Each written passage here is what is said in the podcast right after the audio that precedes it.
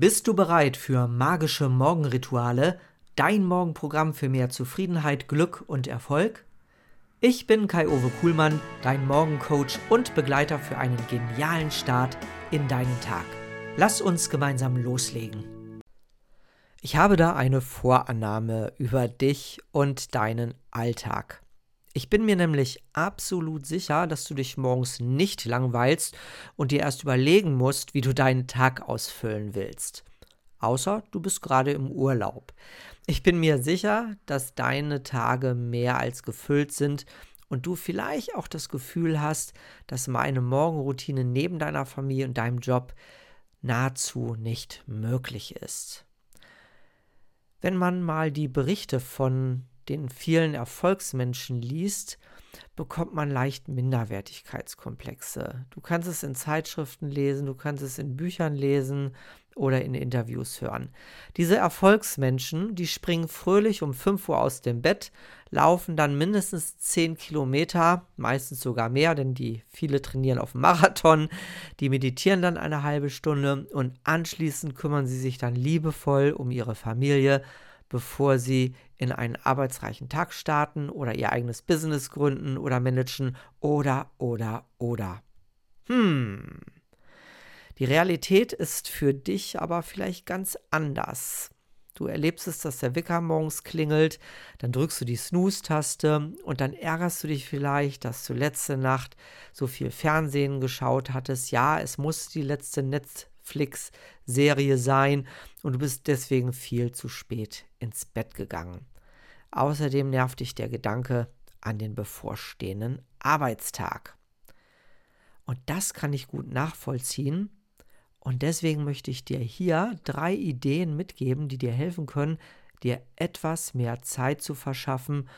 Und zwar das Schöne dran ist, du musst deswegen nicht früher aufstehen als jetzt schon. Okay, Tipp Nummer 1. Schaffe dir mal eine bewusste Auszeit.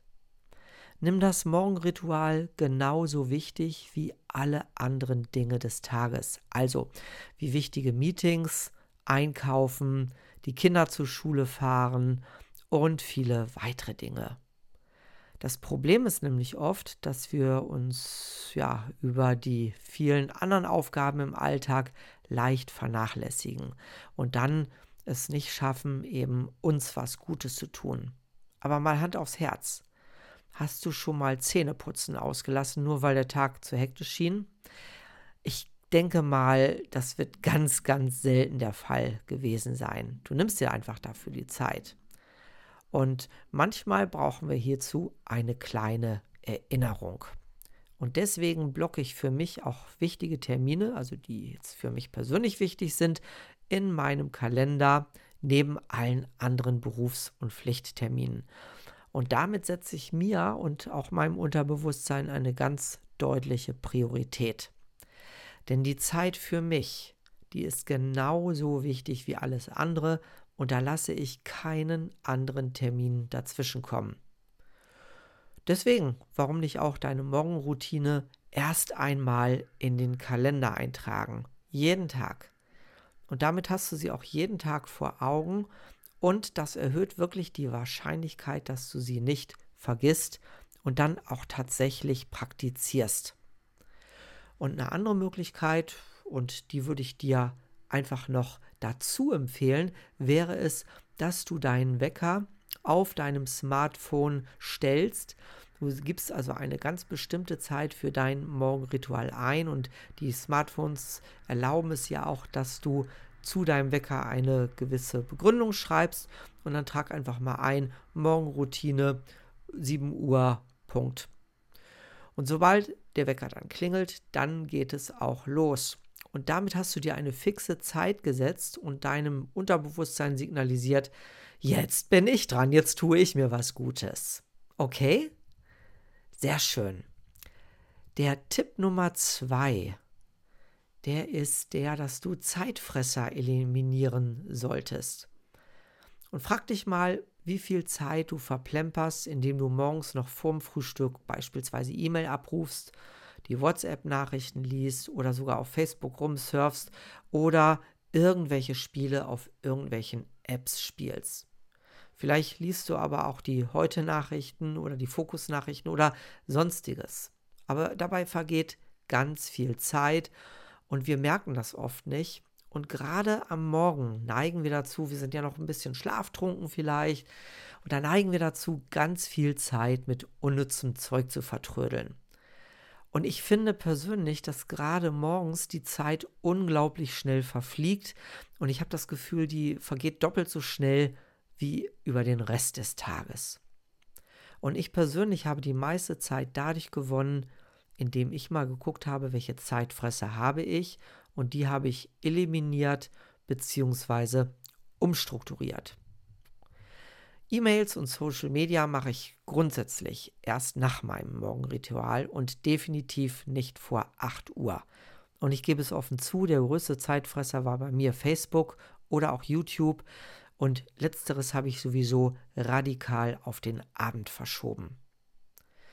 Dann würde ich dir empfehlen, wenn du schon morgens das Fernsehen anmachst oder die Nachrichten-Apps an, lass die beiseite. Das kostet immens viel Zeit und das bringt überhaupt nichts, außer vielleicht schlechte Laune, weil es leider immer mehr und vorwiegend vor allem deprimierende Nachrichten gibt. Das musst du dir morgens nicht antun, das gibt eine negative Energie.